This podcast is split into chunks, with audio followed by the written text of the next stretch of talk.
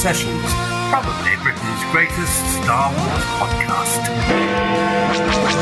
The Star Wars Sessions podcast. Palpatine loves a good Star Wars session. Absolute legends of Star Wars sessions. This is the way, this is the way. Please welcome your hosts, Matt Hudson and Luke Bly. This is when fun begins. Good morning, afternoon, or evening, wherever you are in the galaxy, and welcome to Star Wars Sessions. Come for the Star Wars, stay for the sessions. My name is Matt Hudson, aka Jabba the Hud, and joining me here, as ever, in the cockpit of the Essex Falcon, he's the greatest Star Wars man, fan, and buddy out there. He's Max Rebo's second biggest fan. It's Master Blywalker, Luke Bly. How you doing, mate? Oi oi sabaloy. Yeah, not too bad. I am uh, I am repping uh, Danny, aka Nelly cosplays uh, Max Rebo t-shirt, which is So pretty cool. fly. Pretty fly. The Max Rebo fan club t-shirt, and obviously it has the print on the back that looks really sweet. Um, so like it doesn't get better than that, does it? Life doesn't get better than that. So yeah, I'm just I'm I'm I'm swagged the heck out.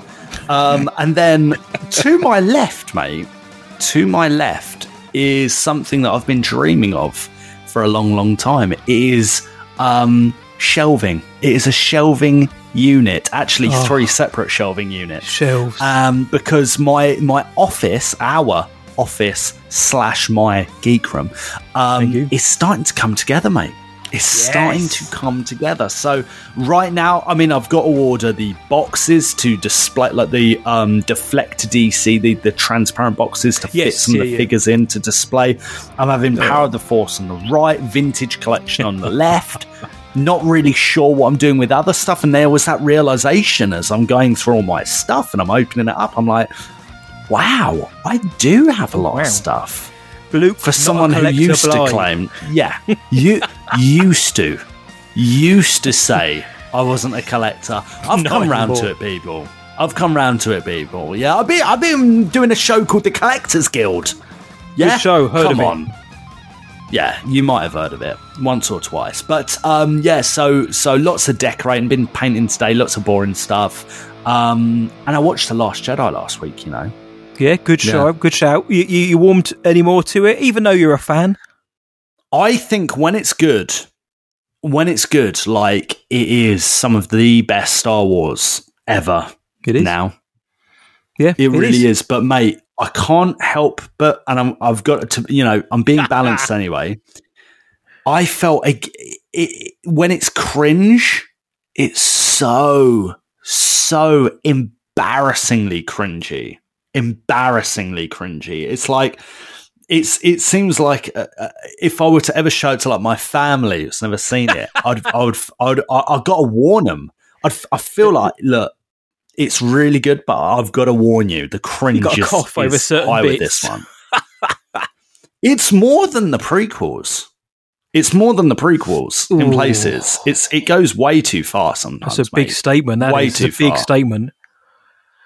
I kind of had an epiphany, you know, watching it Thursday last week. I, you know, I was like, yeah, no, it, it's a ma- it's an absolute masterpiece in places, and yet there are these little moments that don't need to Get be ya. there. There are I these moments of gravity and moments of just like emotion, and then there are these stupid Marvel esque lines that just don't need to be there. They don't. But anyway, I mean, Anyway, the worst of the Last Jedi is right, still mate? better than Secret Invasion. uh, yes, I'm good, I mate. mean, You know what? I, I I watched um I watched the Rise of Skywalker you two days ago, mate. So to your Last Did Jedi. really? I did. I was um, doing some menial clerical tasks at home, uh, and I was like, "What can I put Okay. on in the background that is uh, easy to watch?" You know, like I always say, I put on the Rise of Skywalker, Hmm. and pretty much the same as you, mate. When it when it rocks, it re- you know rocks really hard. But it, but I, Yeah. I just watching it again. I, I didn't mean to watch it, watch it, but I couldn't help it. The first 20, 25 minutes, well, even the first forty minutes, thunders along. It's such a terrible pace that now Yes. it. Whereas before, I'm like, oh yeah, great, we're, we're, we're you know we're cooking with gas here. I was watching it on Monday, or sorry, sorry, Saturday, and thinking, yeah, the pacing is terrible. The pacing is clear that there are scenes cut out of this, and you can tell that there yes. are.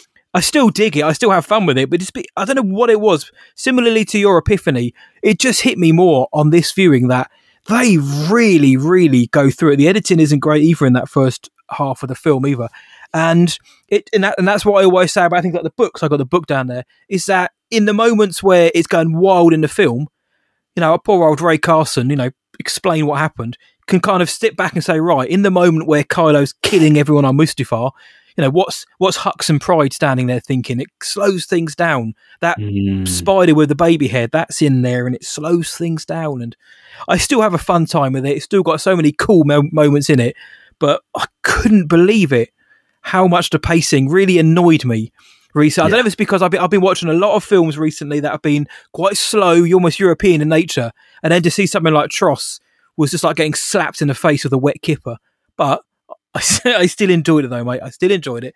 Other than that, Well, it, really it- been. no, sorry, mate. I, I was Yeah, going no to say it makes you it, it makes you realise. Like, I think actually, although not perfect, and albeit could be improved, like actually how well made the Force Awakens is, Oh yeah, right, oh, yeah. and how well balanced it is, right? Yeah, The Force Mm. Awakens in com- comparatively is fantastic. I think the pacing is great. All those movie terminology is great in The Force Awakens, and then you know it just kind of went up and down, up and down since then. But um, other than that, though, mate, not an awful lot. I'm, I'm pretty sure there's something wild I've done which I'm not mentioning, but. I don't, I don't think there is. I've just done really boring kind of menial tasks this weekend, my man. Before You've just been looking forward again. to the sessions, mate. You've just That's been looking, it. looking forward to episode two fifteen of Star Wars sessions, my mate. man. Yeah, I've been looking forward to Mate. seeing that that cut again, that fresh cut. Look at it. fresh cut. Likewise, likewise, mate. So what what head el- cut what else today. has been going on in the galaxy, mate? What else has been going on? Not an awful lot this week, my friend. It's been uh, quiet doors on Sessions HQ, other than the fact that we've been posting some banging social posts. Go check those out. We'll give the links at the end. But I can hear the chimes of Big Ben Kenobi in my ears. I know what it means, and I know you do. Tell the listeners, my friend, what does it all mean? I must mean this galactic news round.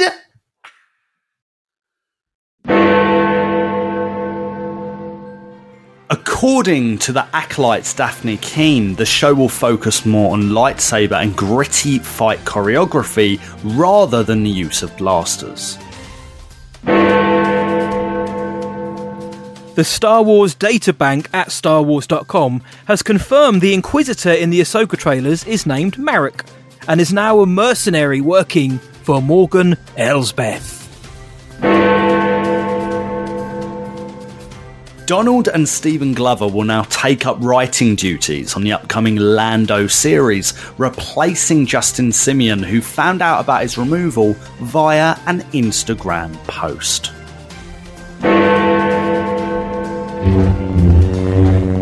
Hi, this is Jamie Stangroon. You're listening to the Star Wars Session podcast, probably Britain's greatest Star Wars podcast. So for tonight's main show, we are we're kind of changing tack, but we're not. Obviously, we're living in a world now where the WGA, the Writers Guild, and SAG-AFTRA, the um, Union for Actors, ha- are on strike. They're on strike for better pay and better working conditions. So, of course, there's a real world implication to that, but there is also an entertainment implication to that, which we want to uh, explore further tonight. Now, I know people have and are probably thinking that Star Wars isn't the important issue in the grand scheme of things. And you know what? They're probably right. No, they are right. Of course, they're right. But this that you're listening to now is a Star Wars show, and I, we, can support these strikes and support those striking for proper pay and working conditions whilst looking ahead to the future of the Star Wars slate. And to me, to think otherwise is bonkers. And for those affected by the strike action, you've got my support. And I hope beyond hope everyone can get round the table, provide proper contracts for all required. But the knock on effect is, is palpable though. And again, whilst it may not seem like a priority to some, we wanted to look at the future of the Star Wars productions, a slate that, to be fair, has its fair share of delays regardless of industry action. So for me, that's that's fair enough, isn't it, Blilo?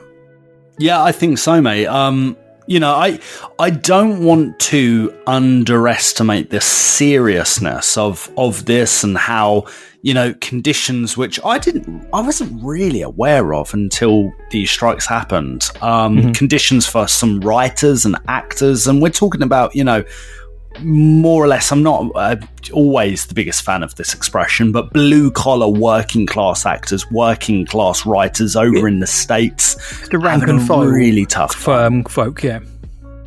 really tough time, really tough time, and um, you know, I think we get, we'll we'll you know whatever way, whatever you think of this, um, we're going to probably put some resources, you know, in in the in the show description, you know, whatever you're on Apple podcast Spotify, so you can look at those, maybe make a donation if you want, because some of them, some of those donations are just to like pay for people's food at the moment, which they're Oh, yeah. you know people aren't getting. But um, yeah, we'll leave that for you to um, decide, right? And also maybe some links to you know uh, Dan Murrell. Dan Murrell from YouTube, he did a fantastic video on this um, that explained a lot about the Writers Guild of America strikes and the SAG-AFTRA strikes.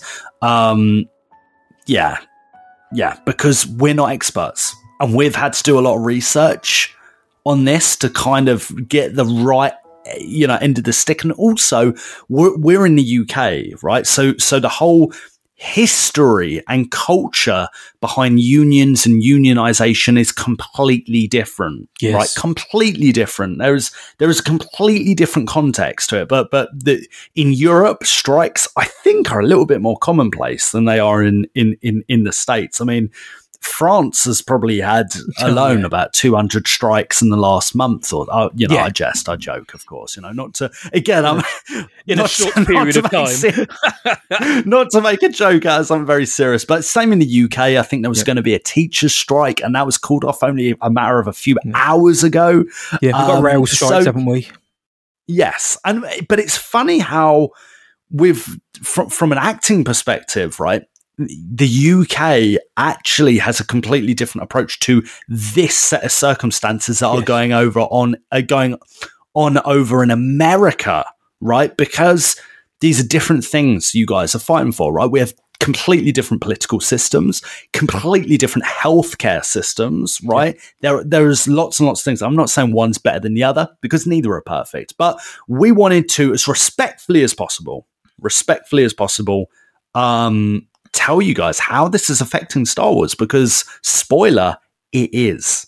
And again, that's not that's not degrading the like the importance and the the magnitude of what's going on over in in in, in Hollywood, right? And I, I use Hollywood as a I think in this topic we're using it really to talk about the film industry more Yeah. with an American focus, right? Yeah. Not the actual part of Los Angeles, although that's where a lot of the protests and pickets and stuff are happening, right?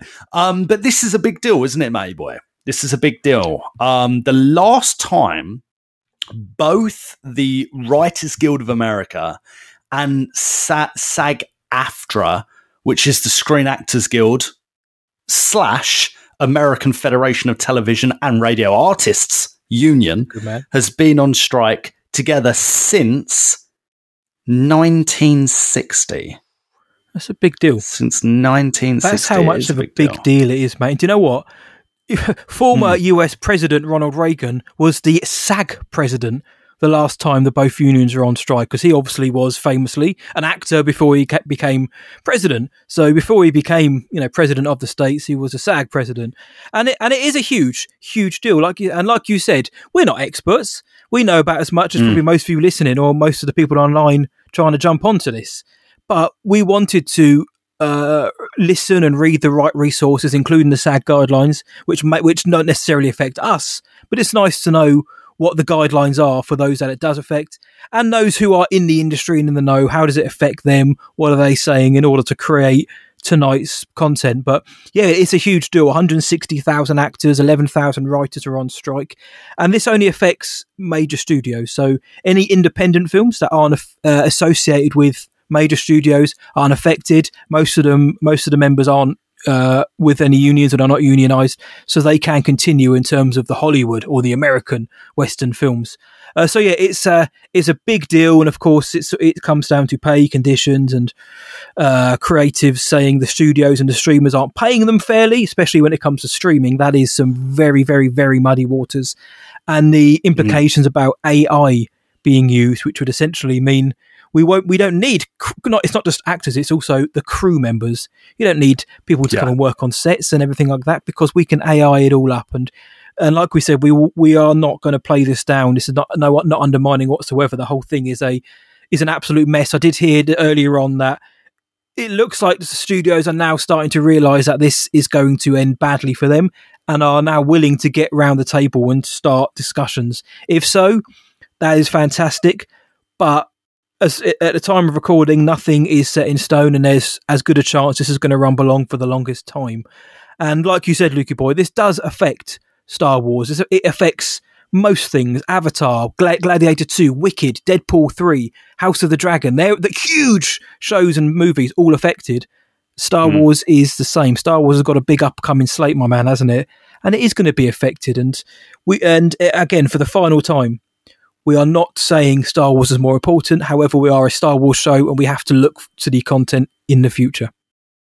and we're um you know there's ah there's there's even sag aftra you know i've been um i listened to i sent you the link to it i listened to one of uh Kristian Harloff's shows that that, that Mhm. goes into it a little bit further because he's a member of the guild for those of you who don't know he runs a youtube channel um talking about pop culture has a really really popular uh, podcast like a youtube podcast up there um, and he does some really cool stuff. And he had a few guys on, including Dan Murrell. That's kind of how I found out about his video, kind of going over the strikes, and um, Roxy Striar and, and and someone else. And yeah, I think three out of four of those uh, people on that podcast were, were were union members. Yes, Were union members, right? Kristian himself is a union member, and he is still producing a podcast about pop culture news because he's not getting paid for it. Yeah. And that was, and he's he's a union member.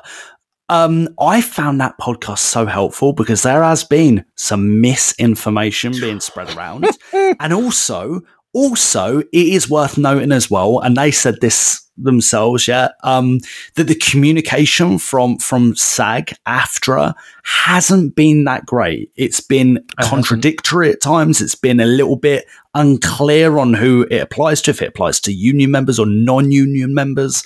Um, but yeah, I, you know, you you guys after this show, of course, go um go give that a listen. Go give that a listen because that's that's re- it was really interesting hearing three people who are there over in California, part of the guild or the the the the, un- the guild. I'm in the guild. I'm in the guild.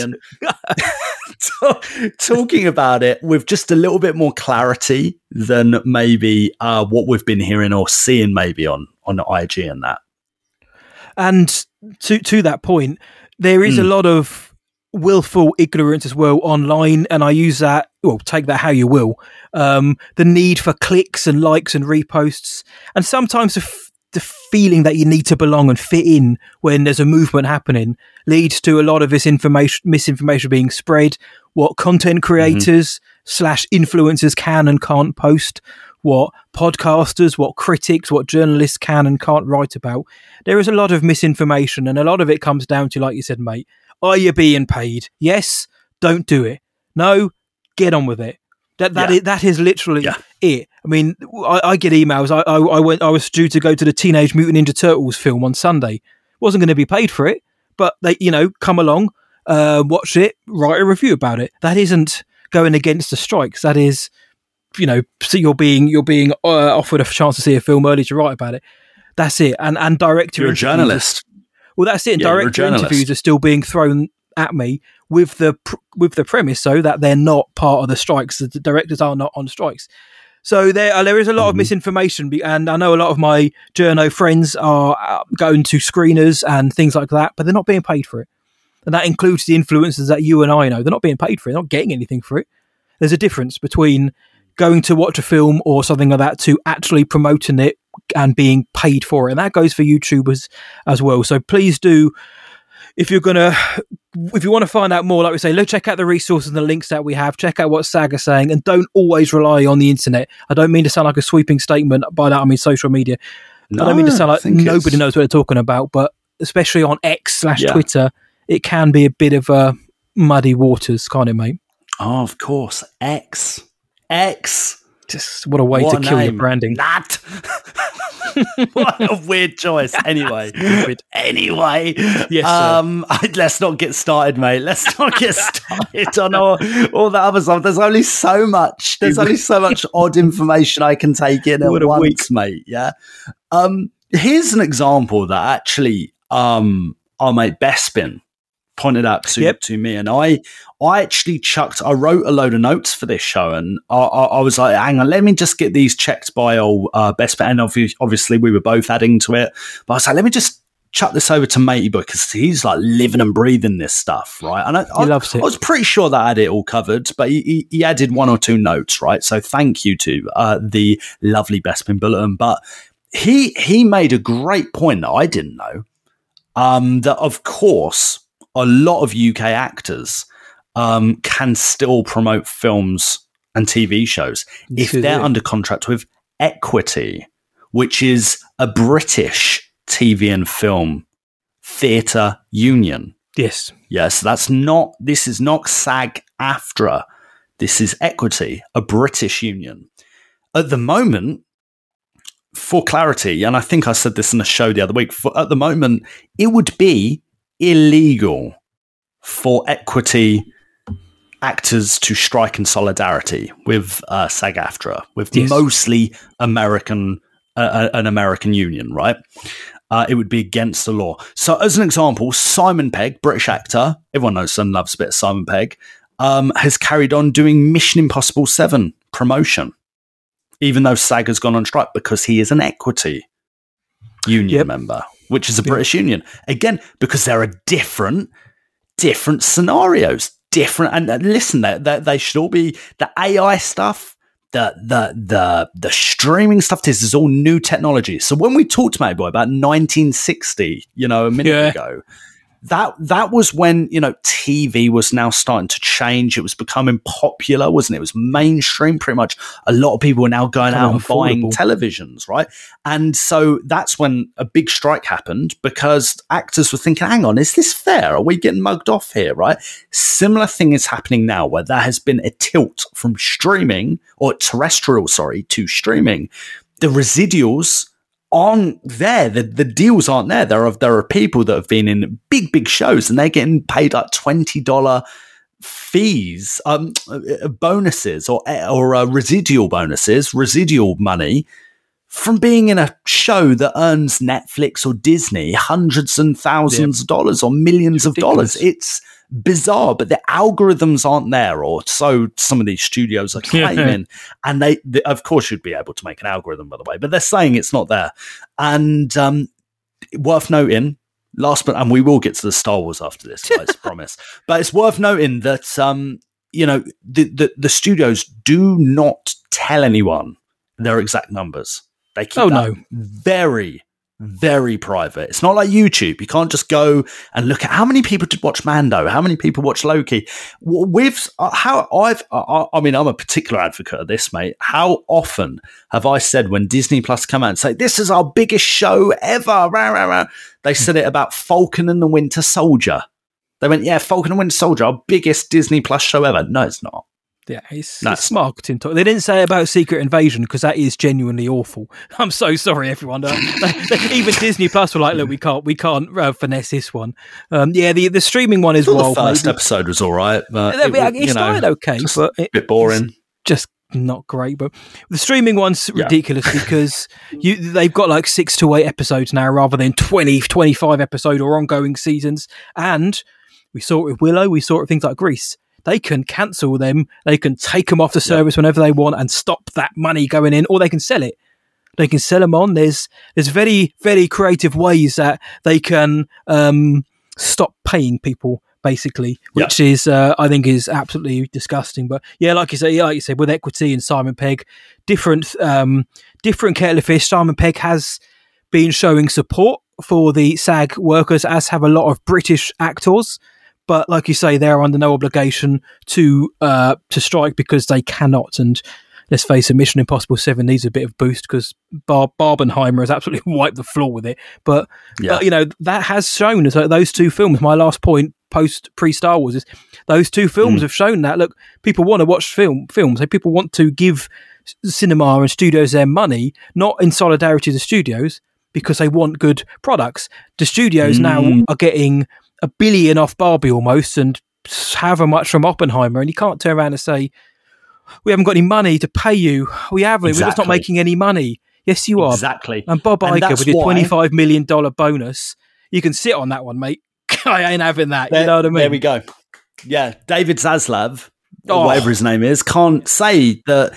Oh, we ain't got the money when you've got a bit, a, a potentially a billion dollar film, like you know, in the cinema, and that's why, by the way, this Whoa. is really important. That is why, at the moment, you you know, don't cancel your Disney Plus. No. don't cancel your your you, you know your favorite subscription in you know quote unquote solidarity because actually you need to show the studios right now. Yeah, um, I like going to the to the cinema. I like Yep. watching films. I like watching TV. I like watching Star Wars because Yep.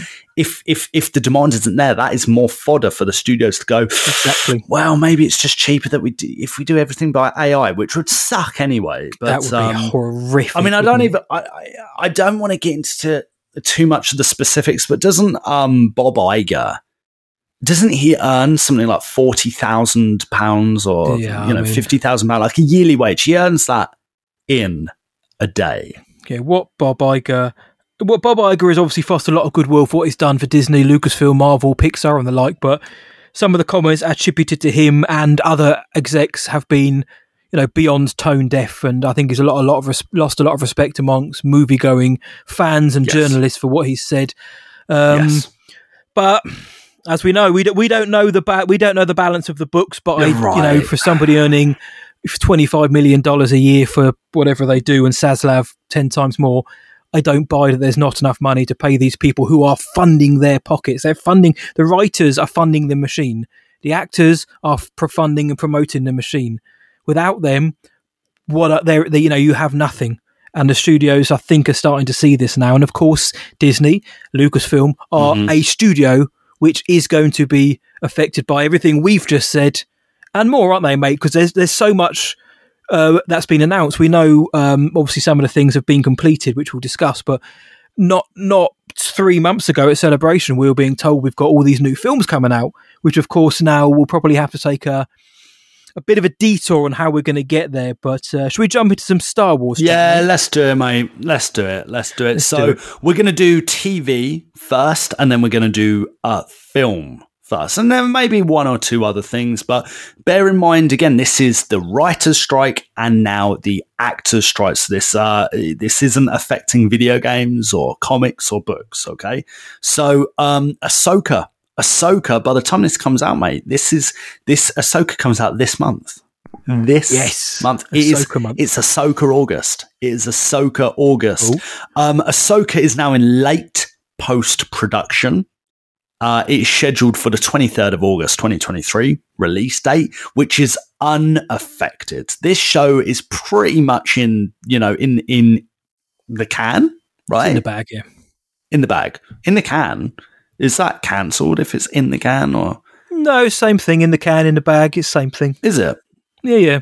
It's in the bag. I prefer in the bag. It's in the bag. it's in the bag. Um, but of course, the, the the the only thing different is that promotional, the promo campaign, unless the deal is sorted, will be different. We know that personally. We know Yeah. that we we were we were reached out to to maybe be part of a promo campaign, and uh, certain things fell through. We can't we can't go into like crazy details, but I'm sure you can imagine. It is what it Um, is, isn't it? It is what it is. And it's It also is. worth noting that, of course, Ahsoka is a predominantly uh, US based production, right? Yeah. Filmed in Manhattan Studios, California, volume, right? So, and a lot of the actors, of course, are American in it. And therefore, those Ameri- Writers Guild, you know, uh, SAG AFTRA union members. But more or less, Ahsoka's going to happen. Just don't expect any crazy promo. Um, is that right, mate? Is that Ahsoka pretty much summarized and done? It's pretty simple. Ahsoka is coming out double episode on the 23rd of August. That is that, that's done. It's like you said, sadly for for film fa- sorry for film and TV fans and pop culture fans, you won't be seeing Rosario and the gang doing the press tour and you know hyping everybody up like we'd really want them to be doing. Uh, but Ahsoka can probably Ahsoka's probably that one show other than maybe Mando that certainly for Star Wars fans can can get by just about without that final push of marketing because you know we've seen enough now. I, I don't need to see any more trailers or TV spots. I'm excited for it. I don't speak for the fandom, but I speak for for me, and I'm ready to go for Ahsoka. But yeah, my man, that that that's that's Yeah. in the can. That's ready to go. The the next one uh, we've got Mm. is Skeleton Crew. That is another 2023 release, mate. Now, we believe, as far as we're aware, that this has an unaffected release date, and we are going on the knowledge uh, that it is going to be late November this year. As far as we're aware, Mm. late November, it is happening. It's not going to change. They're in post production. So the all of the filming's done. You know, they don't, they don't have to go back and do any uh, reshoots. It is now post production. Similarly to what Luke Bly said, this is a predominantly US production, a troubled US production, to put it mildly. But it's a US production with US staff, US uh, cast and crew. So, similar to Ahsoka, we're not going to be seeing a promotional campaign for Skeleton Crew. Unlike Ahsoka, mate, I think Skeleton Crew needs the biggest push out of all of them. We- could say possibly the same about the next show, but Skeleton Crew cannot survive, I don't think, or cannot flourish. Let's be let's not be dramatic. Cannot flourish as well without a real marketing push. I don't think, mate. I I would I would second that.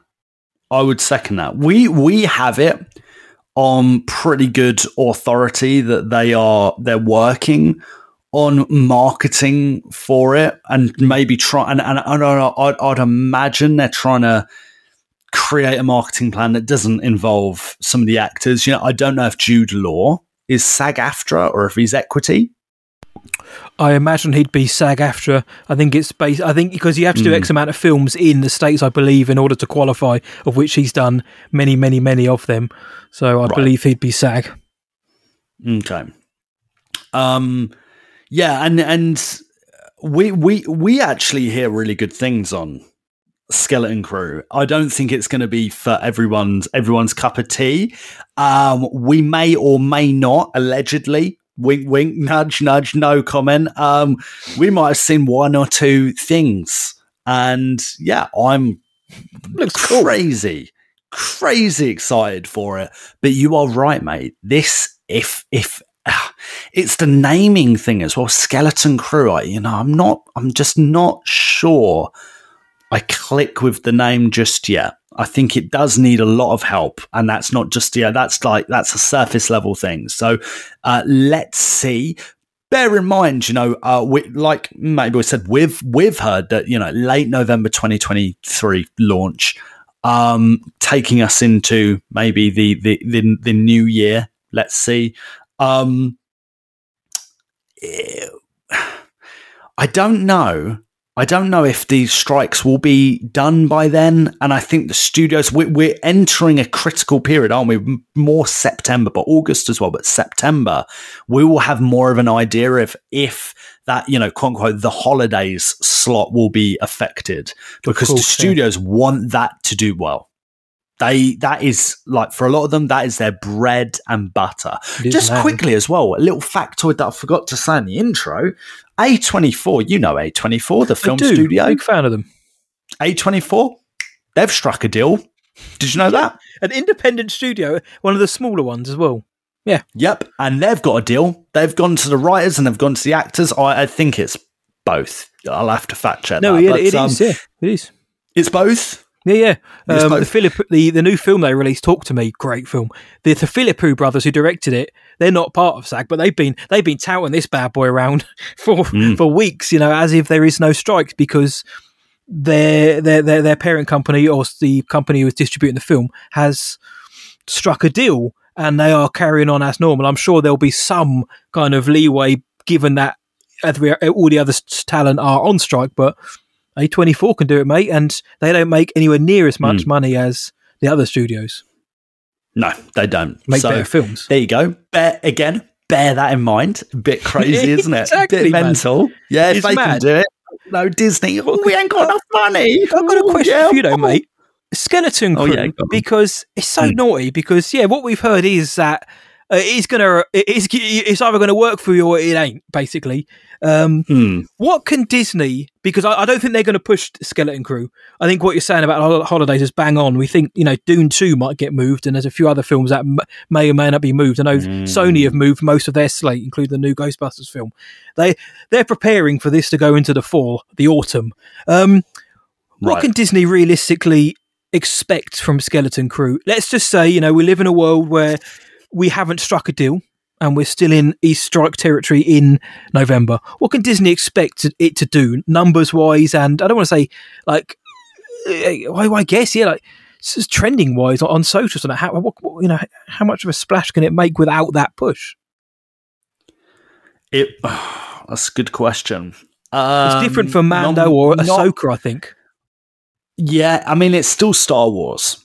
It's Mhm. still Star Wars. Depends how they cut trailers. I know that sounds daft, but you know, you put Mando in that trailer because it's a Mando Mandoverse project. You put Mando in that trailer. You put, uh, you know, uh, a bit left wing. Don't even. I don't know anything. I don't. I'm, I'm not claiming to know to know anything. I don't know. You put Thrawn in it. That would be Yeah, fit. post Ahsoka. That will get a lot more eyes and a lot more attention onto the series. They might have to do that. And that co- that might coincide with what we're hearing, you know, that they're going to be trying to double down on alternative ways of marketing this, you know. Um, let's see. But I I I I wouldn't be surprised if this is, you know, the um the the the smallest viewership in terms of Star Wars shows debuts on Disney Plus. I would not be surprised. Mhm. Yeah. Yeah, I, I was just checking to see if they can actually release trailers during the strike, but as they're owned by the studio, they can do as they want, can't they? They can do it whatever they want. Oh yeah, yeah, yeah, yeah. They can promote it. No, I think you're right. I think this may also be one of the lowest rated shows across Disney Plus, and that isn't indicative of quality because you and I have no idea. We haven't seen it. It could be the best. It could be like Andor, the best show out there, but has lower numbers. Or it could, it could. Hopefully, people people dig the characters. The, the the kids that we saw at Celebration, kid actors were great, really charming. Jude Law's there. Um, it's a different vibe, similar to Andor. Uh, obviously, probably the antithesis to Andor, but it's a different vibe Mm. and maybe people will vibe to that. May I'm excited for it, but I'm realistic enough to know that Yeah. I think it will need it needs a push, and you know it it would benefit from having kind of promotional uh, content made for it. Um, let's let's move on. Let's move on. The acolyte, everyone's favorite. You Uh, the wait, you? acolyte. Apparently, apparently, this is unaffected. This is pretty much unaffected. 2024 release. We're thinking. I've I've heard like an April, April May. Is that what you've heard? I've heard, yeah, the, fir- Well, the first actual quarter, yeah, not Disney quarter, Right. Oh, what? Which would be March? March, You April mean time. second quarter? Uh, yeah, January, February, March. yeah, January, February, yeah, yeah, of course, yeah. So uh, second Quarter quarter, two. yeah, yeah, yeah, yeah, Second quarter. quarter two, yeah. Okay, I was going to say. had to work my mathematics out then. I was like, they're quarter's gonna do- months, isn't it? Yeah. right. Okay. right. So Acolyte pretty much unaffected um, Yes. in theory because it's in post production. They've wrapped filming. Um, and yeah, by the time it launches, you'd imagine, you'd imagine there'd be a deal in place. So surprisingly, guys, there's not really much to say about the acolyte. Also worth noting, it's uh, and I forget this. It's a British UK production. Um, so there are a lot of actors. I know there are a lot of SAG actors involved, but Of course. a lot would have been probably in equity and British British acting unions. Um, right, which which takes us to talking of British productions. It Ooh. feels like it doesn't get more British than Andor season two. Is that right, Matt? You are spot on, my man. Uh, if the acolyte is exciting for me, Andor season two is a must see, and This one is due to release in August 2024. So, as of now, we're not entirely sure if that date is going to be affected because, as you've probably seen by the reports, Andor season two is has been filming up until very, very recently. So it's been somewhat affected by the strikes and it has been continuing. This is very important for those out there again who have maybe not understood the the the kind of confines of how we're working here. It's been con- continuing without SAG-AFTRA actors. So without their actors, it's uh, like we mentioned, Equity is the UK's uh, performing arts union. A lot of the cast and crew members have been have signed up with Equity. They are part of that union. They can continue to work. So uh, yeah, that film has been going uh, been going on fairly recently. Obviously, Gilroy isn't hasn't been involved because he is a writer on the show. Uh, yes, he's the showrunner, but he's also a writer. He can't be involved. But a lot of the crew, a lot of the cast, have been working still because call it what it is. They can. They can do whatever they want. However, uh, of course, there comes a point where you're going to need your your SAG registered sta- um, staff to swoop in and do their scenes, and of course, that's when things come grinding to a halt. So, August 2024. So, basically, a year from today. You mentioned with the acolyte, you'd, we'd hope expectations are out the window. You'd hope that by quarter end of quarter one, beginning of quarter two next year, that all of this has been resolved. Um, the studios have done the right thing, and we can continue business as usual, and everybody can be a little bit happier. But we don't know. That is hypothetical. That is the best case scenario. There's there is also the chance that this could roll on for the rest of the year, which means something like Andor season two will then be five months behind of their production, and there is no way, shape, or form where they make that August 2024 launch. So this one, this one has been the most affected in terms of the actual film. And the acolyte filming's done. It's it's in post production. They they they're ready to drop that bad boy like it's hot next year. Andor still in production, mate. August 2024. It's that one's in the balance, isn't it? Yes, mate. Yeah, absolutely. I, I, I think probably what's frustrating for Lucasfilm um, is that they're only two weeks away from completely wrapping the the, the production, Oh. as far as I understand. And um, yeah, but they were like cracking on. They were filming in Oxfordshire, weren't they? They were Yeah, filming in yeah. Oxfordshire um, only a few weeks ago. Yeah, so that you know, a few, yeah, not a million miles away from us, and that was some really interesting stuff of him just put up in these fields in Oxfordshire. You're like, all right, okay, that's that's a bit Star Warsy. That's a little bit weird, but we we love it. Um, but yeah, we, we I mean, let's see. Let's see. I have no idea how they're going to wrap it, or because surely you can't, you can't, you can't wrap it up, can you? Surely, No, no, you can't. You can't. no. because remember there'll be reshoots as well that need to be done. You you can't wrap production until everything is done. You know what I mean? And that is that is it. They they might have got most of the principle done, but once whoever looks at it, whether it's Tony or the editors or Dan Gilroy looks at it and thinks actually, yeah, we need a little bit more to this, they'll have reshoots booked in. They probably won't be able to do those. Oh, and also let's not let's not Mm. in those two weeks they may need rewrites to the script. If the script needs punching up, they can't do that either. So there's uh, because obviously we can't hmm. forget, which we haven't, but let's also me- remember the, the writers are on strike as well.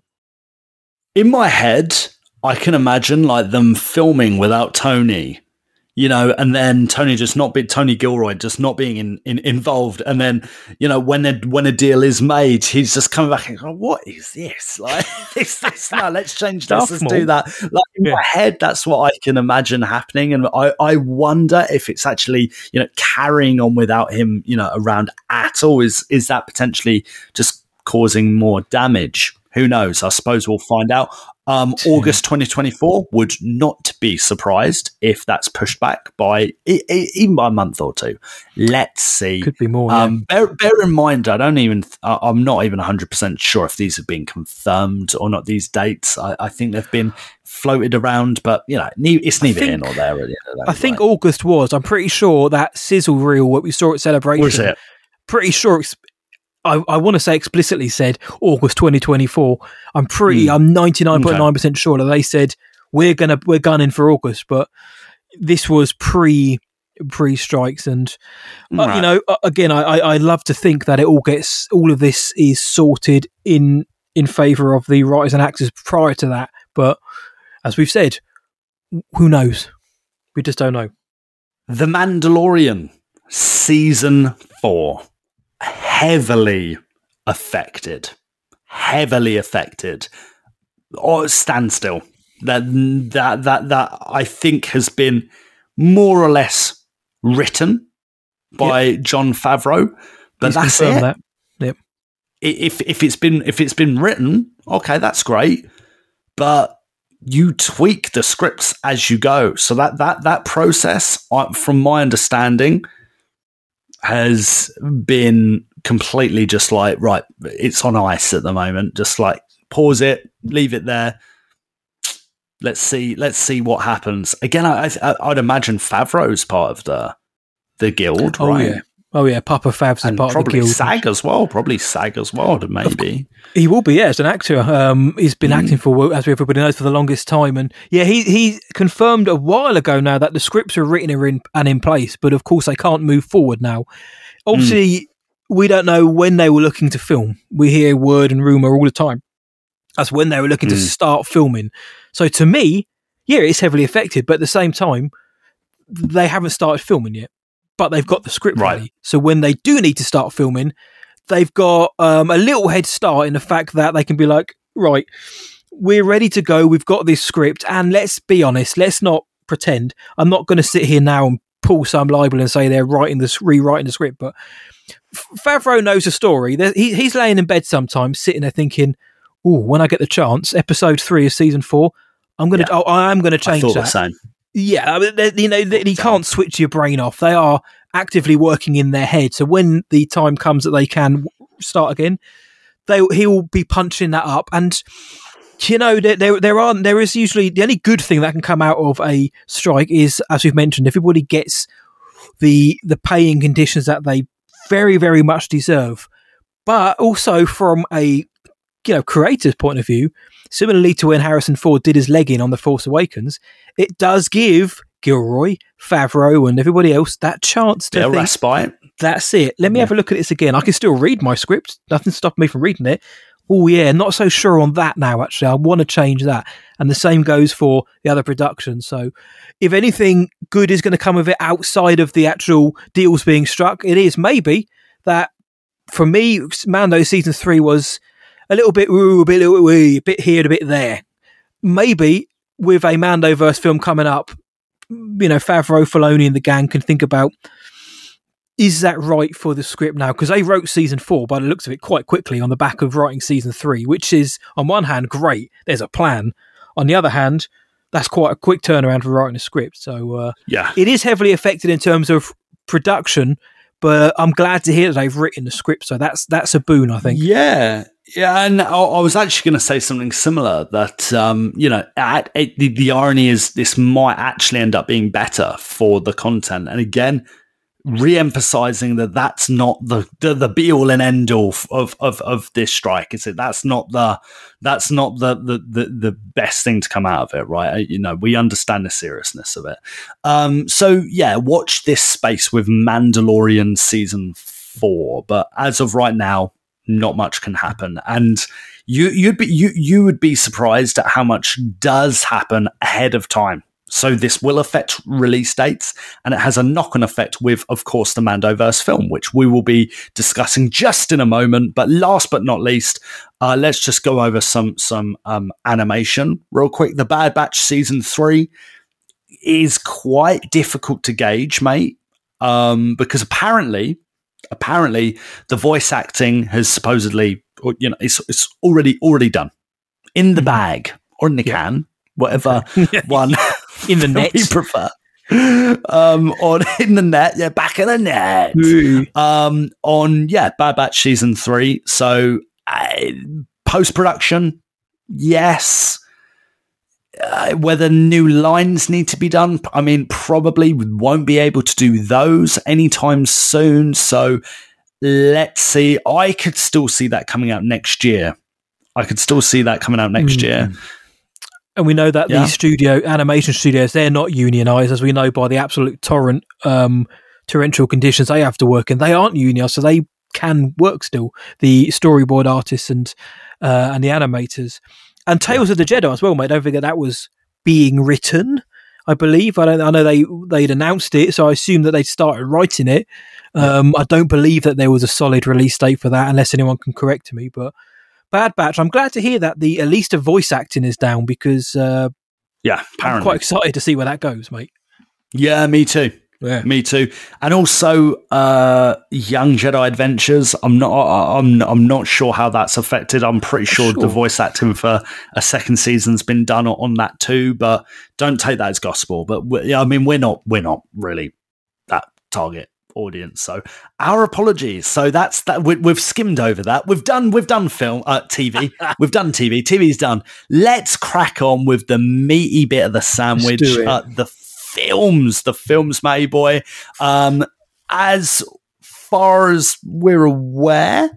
Um, there are three films in development. The three that were, of course, announced at Star Wars Celebration in April in London. Uh, new Jedi Order film, the Rey film, Oh. heavily affected. Heavily affected. Of course. Um, we're not 100% sure if Sharmeen Obaid-Chinoy is a member of any of these unions. We're, we're not 100% sure. We've tried to get confirmation on it. Can't, can't really say. Uh, what we can say is that Steven Knight, who of course replaced Damon Lindelof and his mate, I forget the other bloke, but yeah, Steven Knight, who did Peaky Blinders? uh, Peaky Blinders, son. Yes. Yeah, yeah. Peaky Blinders. Um, he is a British writer, but he is he is a member of the Writers Guild of America. So he's not been able to write anything for Star Wars since May. Man. Um, worth worth noting that, of course, the first draft of the Rey film, the script of the Rey film, was due in mid May, and it didn't happen. Mm. yeah. So, like we said up top, the, the three films it's meant to be were filming next year, isn't it? Yeah, supposed to be. The three films were announced with a lot of pomp and ceremony only a few months ago, and within a month or so of that announcement, the first draft couldn't be turned in. Uh, it is going to have a huge effect on this new Jedi Order film. Like I say, Steven Knight is a British um, screenwriter. Has done. He's done. He works an awful lot with Tom Hardy, so maybe he'll try and get Tom Hardy into the um, into the galaxy far, far away on on. He on can Lot- play. He can play. Rey. Yeah. he can play Rey.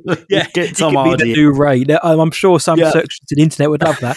Um, he also wrote a film called Serenity, which was awful. So hopefully he comes with his Peaky Blinders hat on, literally. Um, yeah, this is going to be hugely affected, mate, and it is the. Uh,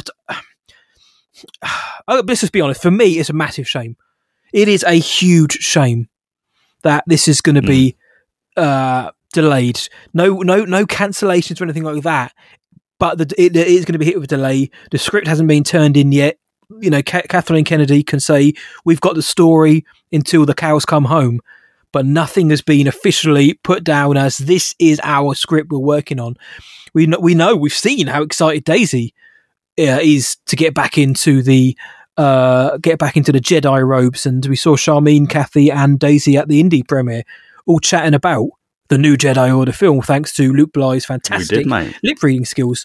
So Surveillance. surveillance, that's mate. it, surveillance skills. So without trivializing exact what's going on, I'm not going to lie, you know, it's a bummer because I'm very, very Hmm. excited to see this film, the new Star Wars. It's not just new Jedi Order, it's new Star Wars. So this is going to take a big knock on effect from the strikes. Uh, I think a couple of the films are going. I think, all of the films are going to, but this one especially because it was cited to be the first release, mate. Um, yeah, I, I, again though, Steven Knight might be sitting in his uh, I don't know his Kensington penthouse or wherever he lives now, punching up his story in his head. He might be, uh, you know, you can't even write on a post-it note stories because that is going against your contract. But Mhm. I'm sure in his Mhm. head he's thinking, well, maybe let's not do that, and maybe maybe Palpatine shouldn't return again. Let's ta take that bit out. it kind of works one way or the other. But I, I can't lie to you, mate. You know, in amongst all of the um, action, it is disappointing to, for me to know this one is going to be heavily affected. No, I know, mate. I know. Oh, I- I mean, we're about to discuss the Mandoverse one, and of course James Mangold's film. But um, I think the whole Disney slate, the Paramount slate, the Universal slate, the Warner Brothers slate, the whole future film schedule for the next ten years will be affected by these strikes. Yeah, make no mistake. So we did an episode a few weeks ago about that, you know, and we were like, oh, do you know what? I- Yeah. I wouldn't be surprised if these these these dates, like two Star Wars films coming out in 2026 or whenever, you know, whenever it was, that will change. That will change. Mhm. Yeah. That will change. Oh, I have to now. Uh, yeah. the, the the which leads us to the Mandoverse film, the Dave Filoni film. Uh, so as we said, season four scripts are uh, in in the back of the back of the net. They've hit the back of the net. in the bar. So from yeah, from a from a certain point of view, from a certain point of view, Yeah. um, you know they've they've got a head start, haven't they, on where roughly this is going, and as we've emphasised you know, a few times now, maybe this might give Filoni, Favreau. I don't even know if Filoni is a member of any of these guilds. He's a Lucasfilm employee, direct employee, right? It's not getting contracted to. He is Lucasfilm through and through. So again, I don't know what what the implications of that are potentially. Um, but uh, yeah, I th- th- this probably gives the whole project a bit of breathing room. Um, let's see. Let's see. I think this will be obviously obviously affected because the Rey film's affected. Yeah. But but um we've heard from sources that the delay in Mando season 4 is impacting the development of the crossover film. Yeah. So, you know, take that for, uh, you know, I don't know if that is just scheduling or if it's story. And we don't know any more details than that. So, Yeah, I'd hope it's the latter. I'd see. hope it's story Yeah. because I there's something about the idea of having a crossover film event and then Hmm. immediately after that being like, right, Mando season five is coming. So, well, to me, it's kind of been. Maybe I'm wrong, and I think Filoni has almost hinted that I am. To me, when they call it the culmination, that's the end of it. No, we, the, you know, everything leads to this. So if there is an Ahsoka season two or a Skeleton Crew season, that should come before the film because for me, the Correct. film is the zenith. It's the be all and end all. It's it's the daddy of the mountain. So, uh, so I would hope that any scheduling uh, delays would be down to the a story type of thing. Like we can't release the film until man, Mando season four's come out, or a- and or and or and or the other shows which are going to link into this film. Um, but yeah, I, I think this one is going to. Mm. If Mando season four suffers delay, Mando verse does too. Yes, goes without saying. Goes without saying. Um, and it's it's kind of a similar situation, guys, with the twenty five thousand BBY James Mangold film. Um, worth noting that James Mangold is also writing Swamp Thing at the same time as his Star Wars project. So that's that's not happening right now because of the strikes.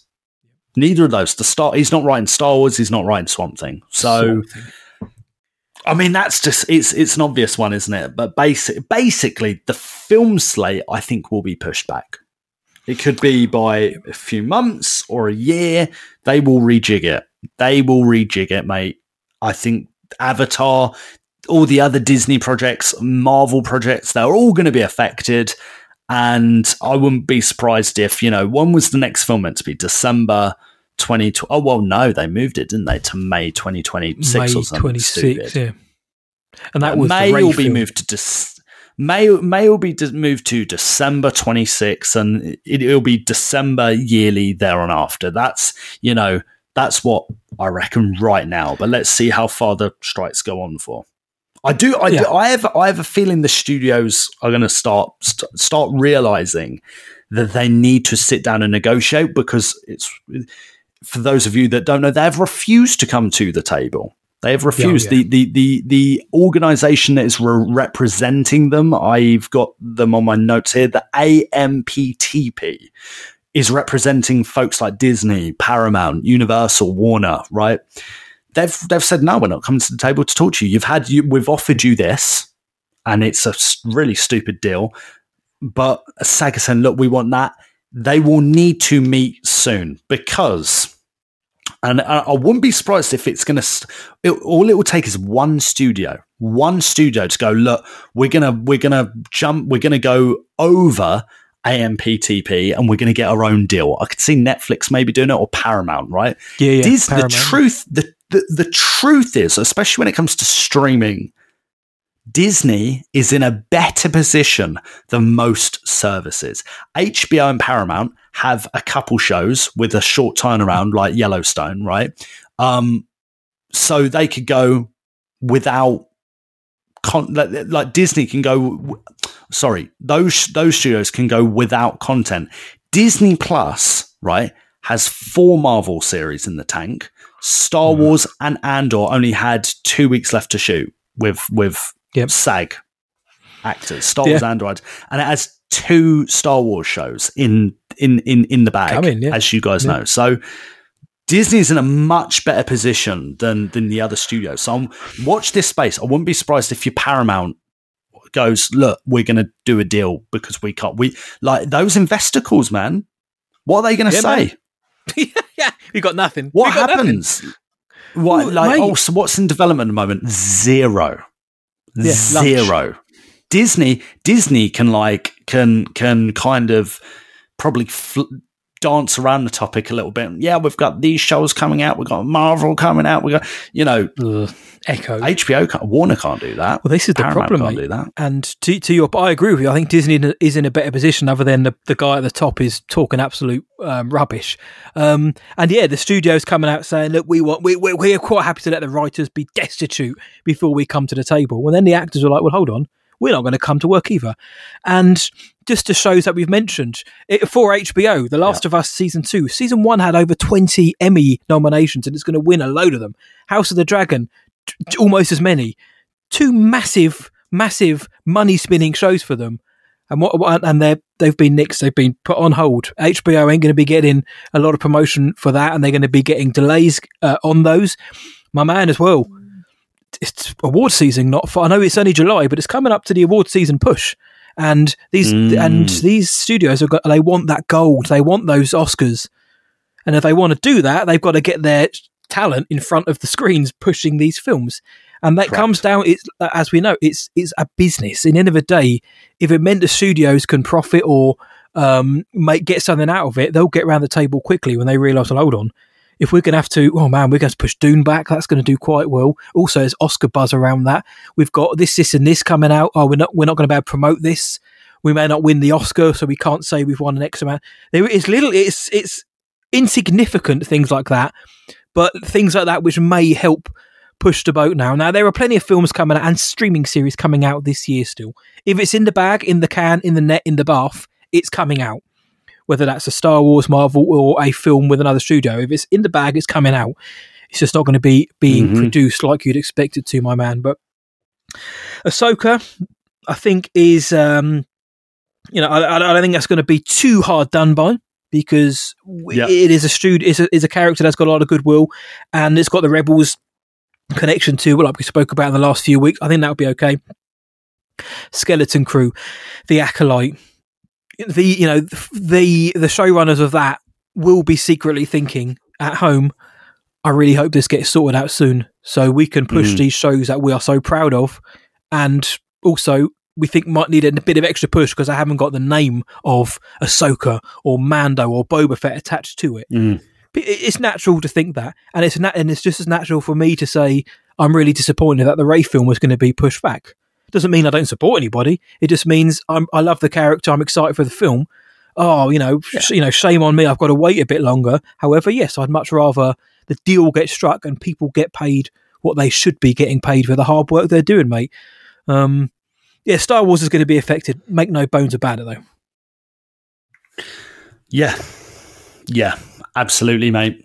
Absolutely. Um, look, before we wrap up, here's a couple other things that um, that, that that will be affected by the, the the strikes for the foreseeable. Let's see when when when it, when a deal is struck. Uh, Comic cons, I think uh, one of the Showmasters events in, in, in the Midlands at the NEC Birmingham uh, was cancelled, wasn't it? Because Yeah, yeah. they they uh, Showmasters like to get a lot of talent from you know wherever and get them to their conventions. And a lot of them of course are american based so yeah like showmasters basically cancelled their birmingham event. It's not That's happening. Huge. not happening this year. Yes that is huge. Um and a lot of guests you know uh, for, for the love of sci-fi has wanda. What's her name? Wanda Elizabeth from Olsen. marvel. Yeah they have elizabeth olsen. That was that wasn't even announced that long ago. They've announced that Elizabeth Olsen is due to be there in December, beginning of December. Now, if the strike's still going on there, that's not going to happen. Mm-hmm. That's not going to happen unless the unless the contract was signed before the strikes began. Yeah, Unless but it might be that her that. schedule gets in the way of it. If she's scheduled to do film or TV, that will take precedent over a con appearance, even if it has been True. con- signed, which is, you know, sure, yeah, that's a murky I mean, I don't know the legalities. I don't know the legalities. Exactly, anything, exactly. yeah. And of course, it goes on to affect people like, uh, like maybe influencers or even podcasters that that aspire to be in the SAG union, right, or the WGA union one day, right? They now aren't producing content, Yeah. Uh, and there's there is, and it is a grey area. There is a grey area, uh, particularly amongst American creators, of like, are they producing content or aren't they? And this is why the top of the show, you know, I I really enjoyed Kristian Harloff, who is a member of the union. He did a show addressing this, talking about all of this. It's been really refreshing hearing those guys talk about it. And and at the end of the day, you know, you can do what you want. Do what you want. Do what do whatever's respectful. You know, um, I think uh, anyway, but some people aren't respectful. But that you're like everyone has freedom to do as they please. Um, but yeah, maybe you'll you'll suffer consequences. Maybe you don't. Matty Boy and I can do whatever we want. We can be like, right, yeah, let's let's go to let's go to Skywalker Ranch and go meet Dave Filoni and have a one on one with like him Dressed as talking Ahsoka. about Ahsoka and you know because the- realistically, if we got an invite like that, which is crazy, but if we got an invite like that, you know, if they're saying, hey guys, come fly out to California and let's talk about Ahsoka for a day, like well, you know.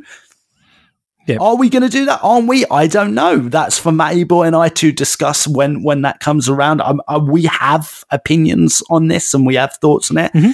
But let's see if like let's if there's an Ahsoka event in London, we'll get we'll we'll, we'll wait till we get there. You know, we'll we'll cross that bridge when we get to it. Right? And it's So- opinions that we've mentioned on this show as well. We're not we're not kind of holding back these really nefarious mental views that we don't want to share on there. We've we, you know it's everything we've been saying is that I think there's a lot of Yeah. ill Yeah, advised though. people on Twitter and Instagram telling you what you shouldn't shouldn't be doing who maybe don't know what they're talking about.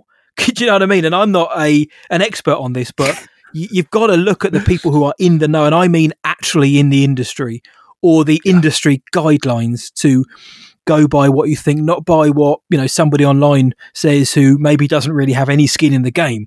There are, Yeah. and so you, you, what Luke said is pretty much our opinions. Is that you know, if if something like an event came up, we'd we'd give it consideration, and we'd see we'd look at both sides of the coin. But at the end of the day, if it's not paid work, then it is a different uh, kettle of fish. If you are being paid for it, or if somebody says, "I will pay for you to come and watch Ahsoka," and then do a podcast about it, that is a different story. then that Mm, that mhm. brings up the question. But same as the Teenage Turtles screening Yeah. on Sunday, which I couldn't make anyway. There is no scabbing going on there at all. They just just come and watch, come come do, come and do what you do. Watch a film, write about it. Brilliant. I don't get paid for it.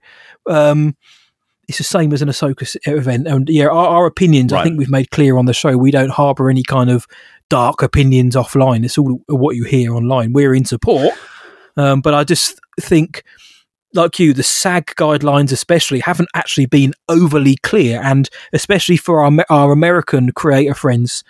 Um, you kind of feel for them a little bit because they don't know whether they're coming or going Yeah, at times, what they can and can't yeah. do, and I and I feel for them. And some have taken time off, which you know fully respect that. I just wish that Yeah, those do. who are leading the race would you know communicate that a bit better, mate. Yeah, and I think the, the the landscape seems to be changing weekly. You know, I know, or, or I've noticed even on our following, you know, influencers or, or creators that um, you know from from day dot from day one were like, oh, well, I'm not posting anything. You know, I'm not going to do anything to do with the show. And this week, you know, they've been posting promotional material for Ahsoka. Right? They've been uh, maybe posting cosplay of a character that's coming up in Ahsoka. They've, you know, it's and and I, I'm speaking very broadly here because I've seen it loads, Yeah. and uh, yeah, stateside as well. Like like creators are like, yeah, we're not going to do any shows, and then they've they're dropping a show this week, and it's like, well, that's you know mad confused. and I, I think that's very much our approach, you know, to just maybe life in general, mate. You know, that's that we just wait and see, kind of Yeah. what what happens maybe do and that's what we we said a few like two weeks ago i think it was we were like look we don't know enough about it we we need to do some research and that, and I still feel like that. I still feel course, like I've not done all of the research. I, we've probably missed stuff out. So anyway, this main discussion, and I think understandably so, as as we've we've talked about it a lot. Been a lot of information. I, I'm really sorry if maybe we've got something wrong. Maybe we've had a little blind spot we if if we have please email us please get in contact with Yeah. us and you know we apologize if we have got the wrong end of the stick or, or said anything out of line don't mean it. We've just tried to cover this as best as we can because at the end of the day we feel as you know we're podcasters yes we're creators yes but we're also journalists. We are here to talk about star wars review star wars and this is star wars news. So let's listen just put love in in everything and try your best and that's that's all we can do. So thank Bang you on. for listening to our ted talk. Bang on. Hi, this is Misty Rosas. I am the performance artist for Kuiil and Frog Lady in The Mandalorian. And you are listening to Star Wars Sessions, probably Britain's greatest Star Wars podcast. I hope you enjoy it. My man, that was a conversation that went uh that went ten pints deep. That one did. So I thankfully, did. we've pulled up the Essex Falcon outside of our favourite dusty drinking hole to have a couple more beers to Bantina. the only question that remains, mate, is shall we? yeah let's do it Ah, yeah come on Can I offer you a libation to celebrate the closing of our shared narrative? A libation. Can I persuade you to join us for a drink? Humphrey, give me the spiciest drink you got. Pour me another Parkel and Sling. Where are you going, Master? For a drink? Yes, here we are each week. Here in the Bantina, we hear from you lot, the greatest listeners in the galaxy. We have a couple of Kef beers, and we want to hear your thoughts on what we've been discussing. However, instead, this week, we asked for your least anticipated of the upcoming Star Wars projects, and we got some naughty little answers. Yes. Uh, right. Let's start with Instagram, uh, as we always do. Lead the tree. Essex legend. He says, Mine's got to be Skeleton Crew. The trailer for it, Celebration, didn't give me any feels. And I'm not a big Jude Law fan either. Poor Jude Law. Poor Jude Come Law, on. Lee.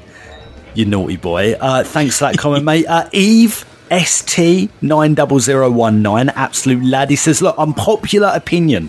Whatever Favreau or Filoni are doing, it feels like watching other kids play with their toys. Um, worth noting as well that BK Cosplay, our mate, said, OMG, this is the absolute perfect way of putting it. Yeah, she she absolutely agreed with that. Uh, I liked this comment as well. The little addition. Emma says definitely the Rey movie. No one needs to ask for another sequel. Also, not sure why we're having a Lando series either. Shrug emoji. There are way more interesting characters than him to explore in more detail. Very excited for everything else though.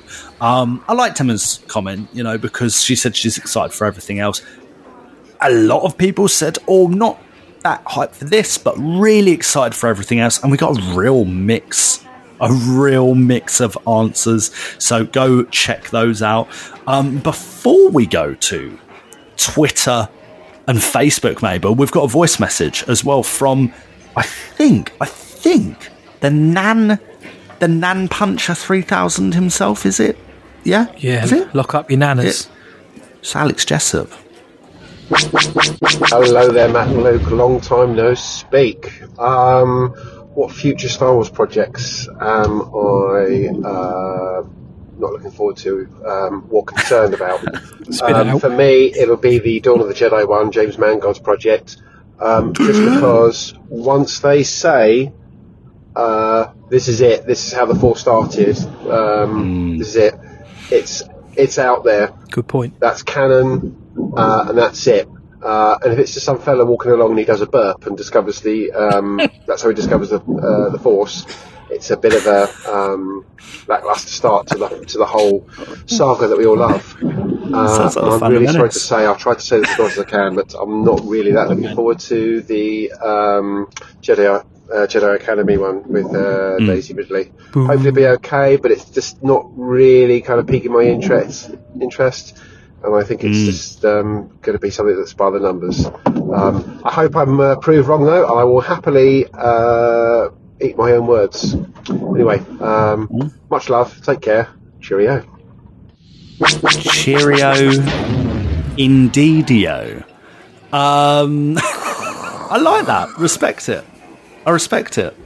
You know, I, I, like, I like the James Mangold thing. Like once you explain that beginning of the Force thing, oh, that's it. No going. They have to get it right. But that's the same with every Star Wars project, right? They need to get it right. They, and you know, they don't always get it perfect. It, not everything is perfect. In fact, I was going to say uh, no Star Wars project is perfect, really. Um, appreciate that though, Alex. Thanks for spending the time to do that. I don't know if you're on a train or on the bus or something, but I like the background ambience as well. nice, uh? Matty boy, what, what, what else are people saying online, mate? Pin, pin. Okay, moving on to X. Um, right, mate, in a nutshell, on X, an awful lot of people, including Star Wars Escape Pod, The Dogfather, Kieran Johnson, all saying their least anticipate is the new Jedi Order film for um, for various reasons. You know, partly because there's people who have issues with how the sequels weren't well crafted. Uh, uh, can they just be invested in a story which is set after the sequels, which maybe don't include the characters that they dig? There's an interesting amount of people who said New Jedi Order now. I am very excited for that. So whilst I respectfully disagree, I respect the fact that that isn't the one that you guys are after. Um, right. On, and on Facebook, Nick Allsop said, "It's Star Wars. What's not to look forward to? More characters for me to draw." He says, "My man, bang on the money." But in all seriousness, there are going to be things that Luke's excited for that I'm not, and vice versa. I'm excited for the new Jedi Order film. It seems like social media that we've polled at the minute isn't. Maybe that will change when we see a bit more, hear a bit more about it. But as we've just said, that may be a little while yet. Um, what's yours, Lukey Boo? By the way? What's your least anticipated, including the shows? Including the shows? Yeah. Oh, it's, And you can't say a droid story. I can't. I can't No, say that.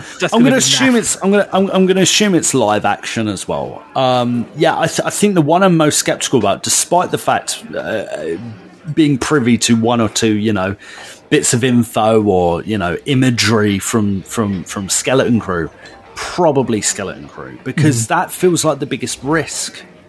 Feels like the biggest risk. So if I had to drop one today, it'd maybe be that one uh, that's actually upcoming on the schedule. Other than that, I, I think I'd probably say the same as Emma. Lando. Lando to me does not scream like it. Ne- it does not need to happen. We do not need a. Lando series.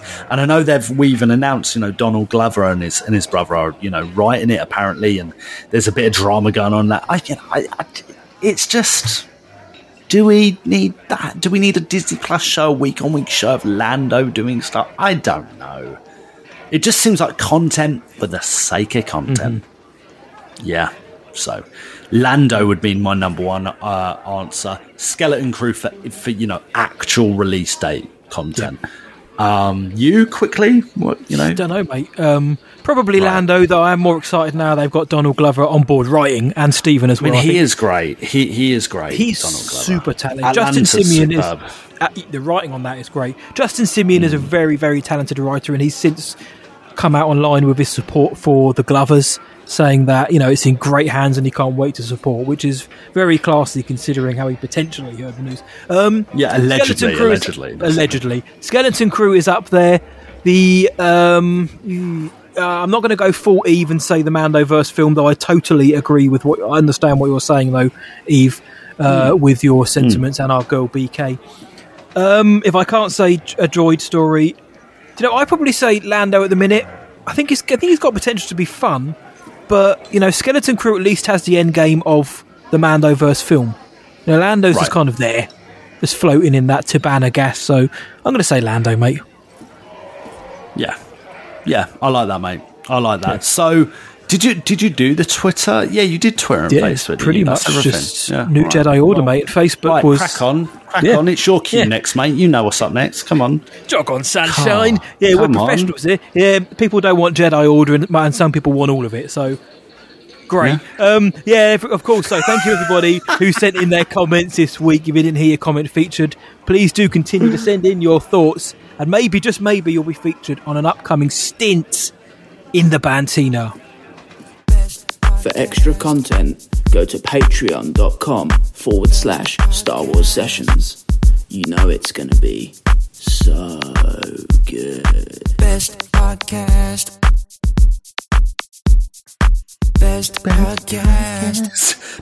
Best podcast. I dropped one of the old uh, Republic credits. Uh, that old uh, Chris Chris printed out for us. Yeah, you got the got gold one one. I I've got got the mine there, silver man. one. What He's a got hunk. two pound coin. I've got fifty p. Um, yeah, no patron question section. Spice is part of the Bantina. Uh, kicking us off this week is Matt Chitty the naughty boy himself. He says, Hi guys, sneezing one. Hi guys, if you could own a prop or a piece from Star Wars, whether it's a sh- show or a movie, what would it be? Matty boy? Wow. What would it be? Any prop? Oh, wow. Um, wow. that's a good one. I mean, anything from A New Hope because money, a Jawa Mm. figure. Um, Mhm. Like, you know, Obi Wan's lightsaber from A New Hope would be great. Even just like a glass from the cantina. But you know what? Oh, there's two that I'd really like, mate. Two that I'd really love. I know um, Chitty Chitty Bang Bang said just one, but I, I can't. I've got to go for two. First one, mate, is a little bit odd, but is I'd love to ha- have it hanging on the walls. Is the Japor snippet, which is the necklace that Lilani makes for Padme, the one she's holding when she's dead. Oh, I'd love to have Oh, like that's that, cool. the actual one. I think that would be bonkers cool. And the other one would be from a Hmm. more recent time. Would be Mando's. It's called an Amban Phase Pulse Blaster, but the blaster Mando had in season one and part of season two, like the old holiday special Bob one. I would love that to be hanging like in the front room on a couple of. There it is. With Yeah. get our hot toy out. On a black series, gone a black. Well, a the hot series. toys over there. I've got it. Yeah, don't, I've got it. Don't touch that. That's, that's worth bunts. That is. But so I'd love the Japor snippet because I think that would be pretty cool. Plus, That's prequel cool boys choice. represent.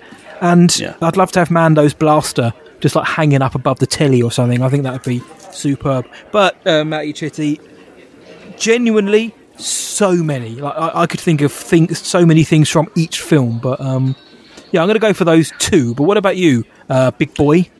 Funnily enough, mine would probably be uh, the 40th anniversary Return of the Jedi Ewoks comic. Oh, look at um, it! That came out this year.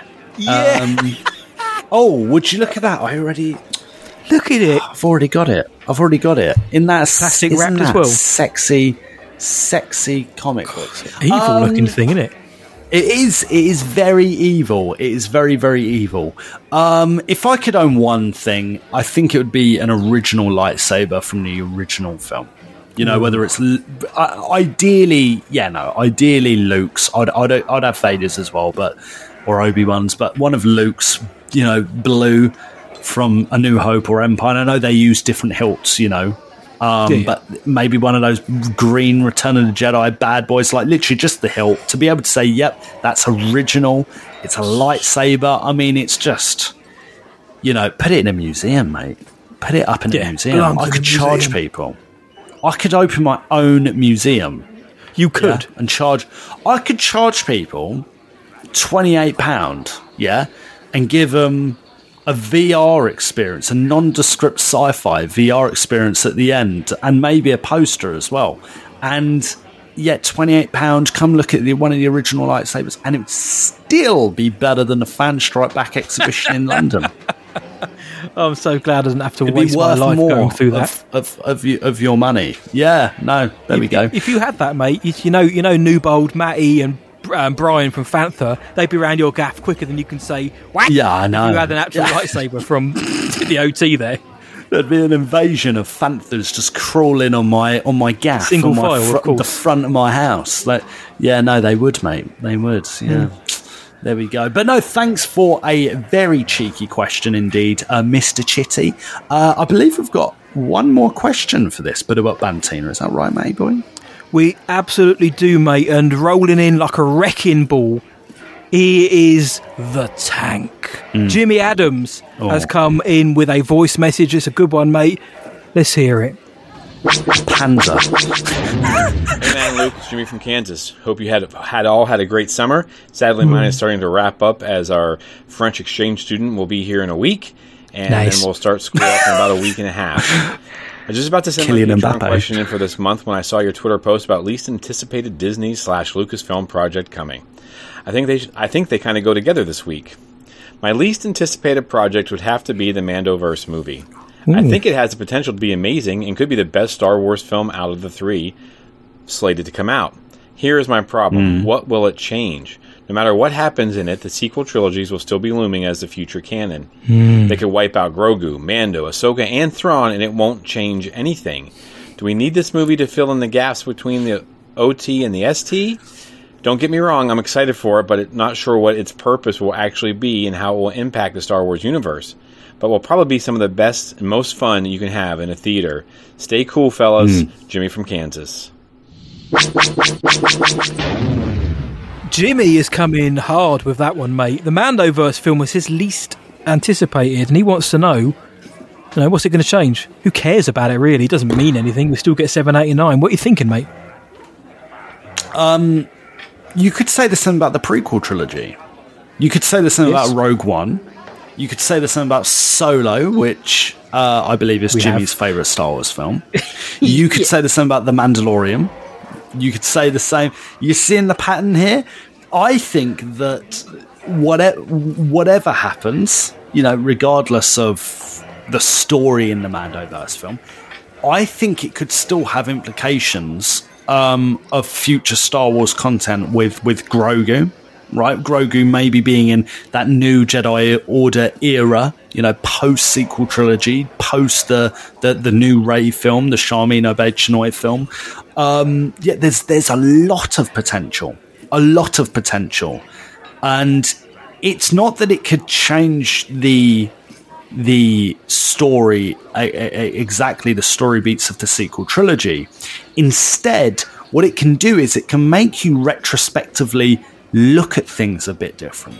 You know now we look at um a new hope differently don't we? Since rogue one since obi-wan kenobi since the prequels you know, when Obi Wan is talking in A New Hope about, oh, your father, he was a cunning, you know, um, pilot, you know, he's a great warrior, all that stuff. You know, yeah, we've seen that. We didn't see that until 1999 and after. Yeah, that's a long time. So we look at things differently, don't we? And we look at maybe bits of of of, of dialogue and script in the original Star Wars films differently. So we'll probably look at the sequel trilogy differently. So that's what I'm hoping from it anyway, Jimmy. But it's a good question, and it's one of those that won't be truly answered until we, you know, see the product. Mhm. Um, am I out of line there, mate boy? Would you, you on the same page? You disagree? What what, what do you reckon, buddy? are pretty much on the same page. Um, I would have, you know, Mando season one. I'd look at that and think, I don't mind that that potentially wouldn't have any impact on the sequels because it felt so standalone and felt so, you know, contained and delicious. Whereas now it's become this bigger monster that it almost feels like it's leading towards the sequels. Um, it can be, mate. It, we haven't we haven't used it all all episode, but it does come down simply to the execution of it. Let's get a little drinky down here. Very good. And we've seen that in The Mandalorian, certainly season three, that they are starting to see the New Republic's bureaucracy, the failings. So, you know, how, how will maybe it kind of led to the oversight of not seeing that this First Order was actual threat by the time we get to Episode 7 and they're all blown to pieces. If Mando Season 4 continues down that line of thought, and if they can actually establish a bit of a timeline as well, I know there was all that Mm. hoopla last year, this year about, oh, you know, Grogu was with Luke for a year and all that, yeah, whatever. But if they could establish a timeline and say, right, season four is now, I don't know how many years, make one up, it's now 17 years before The Force Awakens, and the film's going to be 15 years, then we can kind of see, okay, it's 15 year gap, so that's why this is mentioned, blah, blah, blah. But it sets it up because of the New Republic, it sets up the First Order a bit as well. Um, because there's nothing in and out around canon which says the First Order can't be set up. If anything, it's been hmm. pushed since day one almost, and with the Rise of Skywalker and the Final Order and all that, it's always been there. So they can talk for First Order.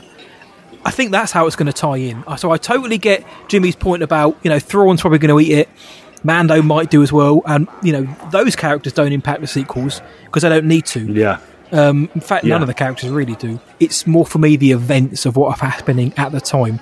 So the the failing Jedi Academy of Luke, the um, the uprising of Thrawn, maybe leading to the First Order really thinking, all right, we can if we, if we take our time, we can really nail these guys. That's the kind of thing I'm excited for. Like when we saw the Shadow Council and Gideon and all that in the f- penultimate episode of Mando, I was like, yeah, this is this is a bit more of the dirt that I want, rather than some of the other things we got, let's say, in season three of Mando. But so I get your point, Jimmy, and I, I but I also uh, completely agree with you there, Lukey boy. Prequels are there. You know, this isn't a prequel per se, but it is leading into something. So prequels are there for a reason. They they exist to set things up, and this is one big connected timeline. Man, the Mandoverse will have a part to play in how we view the sequels just as much as it now does with the OT as well. We know what happened once Jedi finished. So I, I, I do hear you, Jimmy. And I think mm. I'm with you on your final statement there, though, Lukey boy. That it, it could be that Jimmy's right. By the time we see the film, it could be like, well, that was a waste of time. That really didn't. That could have we could have done without that. Or it could be that the last shot of the film is, you know, like the First Order forming somewhere in the galaxy, and we're like, here we go. Here now, now we're cooking towards a sequel. So time will tell. But I do, I genuinely do actually understand your thought on that one, though, Jimmy, mate. Yeah. Yeah, no, absolutely. Now, what what if the Mandoverse film like takes place during, you know, episode nine? Imagine. And what if Oh. it's like happening at the same time? That would be crazy, right? Would be what if it like yeah, that would be mental. Um, but no, thank you for this week's questions. Matt Chitty, Jimmy Adams, all the way from Kansas. Nearly a year since he's flown out, mate, from from Kansas to Mad. to London for the Super Star Wars night. That's that still seems absolutely bizarre that that, that was real and that happened. But um, yeah, thank you so much to everyone who who supports us over on the Patreon. Much appreciated. Yes, like Luke you said, thanks, guys, for sending your questions. Uh, but that's going to do it for this week here in the Bantina. Bartender, sorry about the mess. But we're going to be here to cause a little bit more trouble, same time again next week in the Bantina.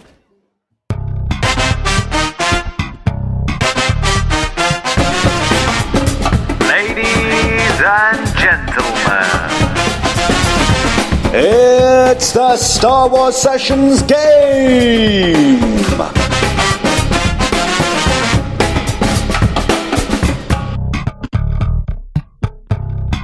Game! Yes, my man.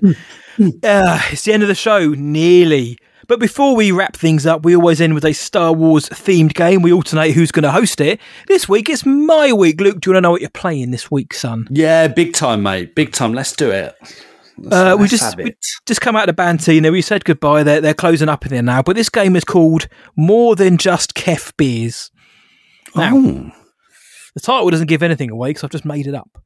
But the game is basically I'm going to list some alcoholic beverage names, and I want you to tell me if they are real be- beverages, alcoholic beverages within Star Wars canon. That includes the books, the comics, the TV series, and everything. So I'm going to give you some names, and you've got to basically. I don't, I don't need to know where they're from, just whether or not yeah that's a canon booze drink or it ain't. Okay. All right. Let's have it. Let's do it. I'm in the mood. Right. I'm in the mood He for loves boozing. He loves a booze. Here we go. DJ, smash that music. Here we go. The first one, mate. Is this a real drink in Star Wars? Dust juice. Dust juiced. Oh. Dust juice. Yes. No, it's not. I'm going to say no. Yep, no. It is a real drink in Star Wars. It's from the Oh Darth Vader comics by our boy Charles Soule, and in this uh, Inquisitor Rise of the Red Blade book, which I've just read, there'll be a spoiler review coming soon on that, guys. It is real, though, my man. Superb, brilliant. Right, Okay. next. Next one. Bad is this start, one bad start. Yeah, you, you can still claw this back. Is this real? Ah. Gamorrean grog. Gamorrean grog. I'm gonna, that sounds like something I'd order at Galaxy's Edge. Sounds you very familiar. Very familiar. I'm going to say no, it's not. It's too specific. You can say no. Yeah. Okay, it is a real drink in Star Oh, It's from the Pirates sake. Price Junior novel. Um, Of course. so, of course, there we go. All right, Of how about this one? Yeah. How about this one? What about a Tauntaun tipple? A tauntaun, a tauntaun nipple. Tipple. Um, tipple. Yeah, all right, whatever. um, I'm going to say. I'm going to say yes. I, I wouldn't be surprised if all of these are actual real drinks in Star Wars, and this is just like you're just bl- you're laugh. bluffing. Yeah, I'm going to say it's real. Why not? Because I've Because you can. torn, torn tipple, mate. Yeah. it ain't a real drink. I made it up. okay, how about this one? How about this one? About brilliant. Fooey Sap? I'm going to read my my stupid Ewoks comic instead because that. you know. Read that cat. There might be No, what is it called? Uh, there. Um, Fooey, Fooey Sap.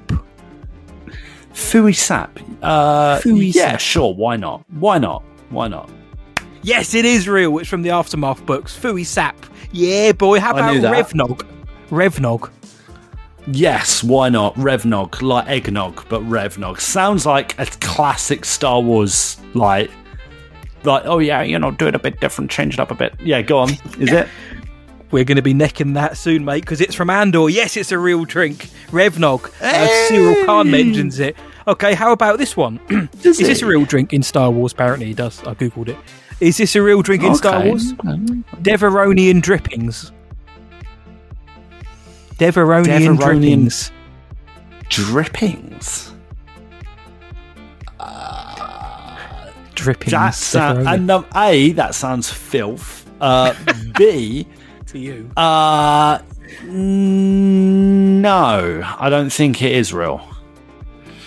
You don't fancy a Devaronian dripping? It's a good thing, No, mate, because it ain't real. Well done, my friend. That was made up by someone Got for it. this show. I got it. So you've got um, you've got three out of six, my friend. I'll give you two more to see if we can get these ones right, mate. How Okay, about yeah. um?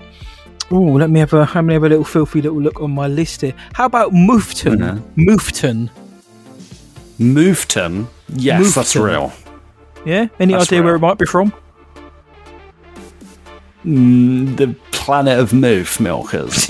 Movement. It is a real drink. It's from well, apparently it's from the Bad Batch, so it is a real I drink just in the galaxy. I just assumed because you went. Let me look at my list here. You were like, "Oh, that sounds like a list of real drinks." That's why I said no, I've, yes. I've got a list away. of real and fake drinks. What about Luke Milk? Oh, all right. Luke milk. Luke milk. yes.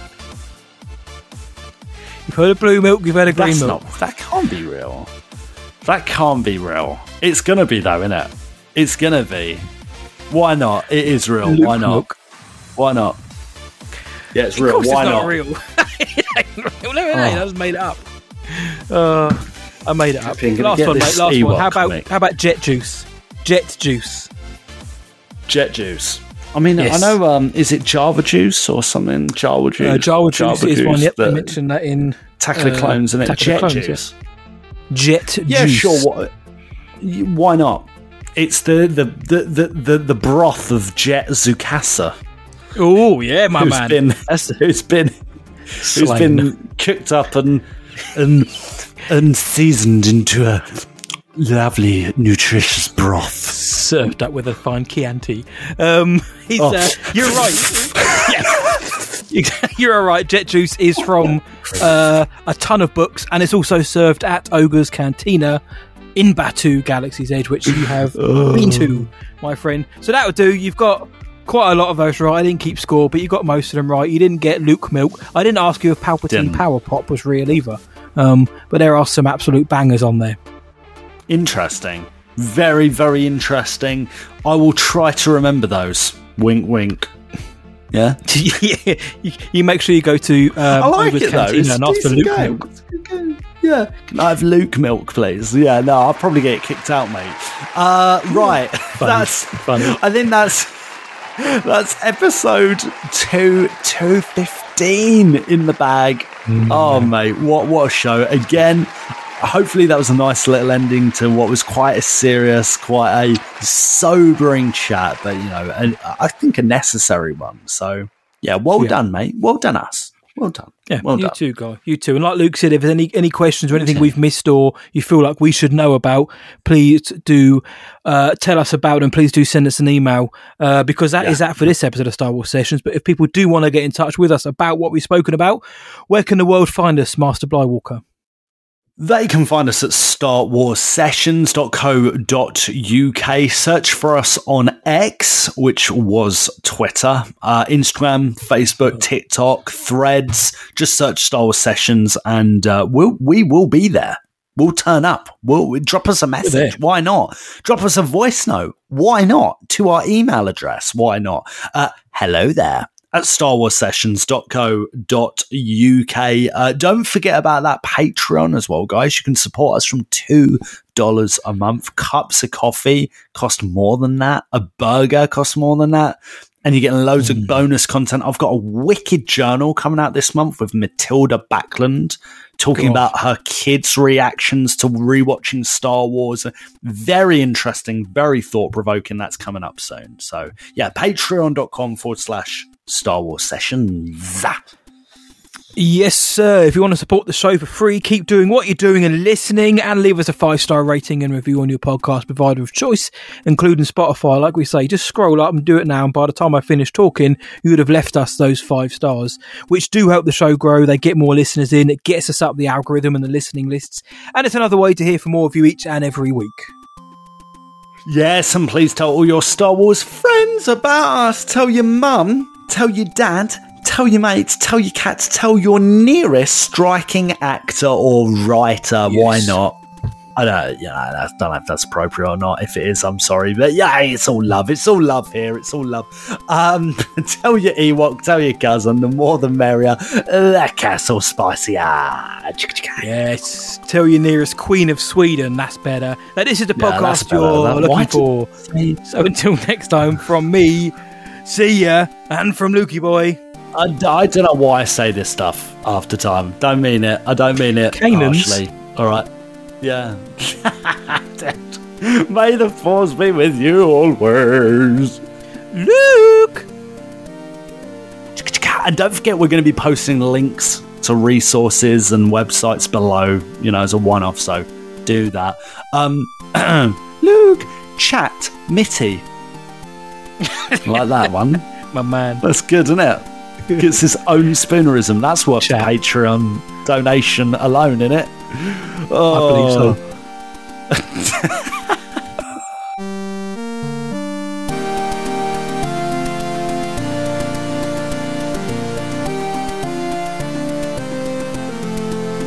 They are Essex based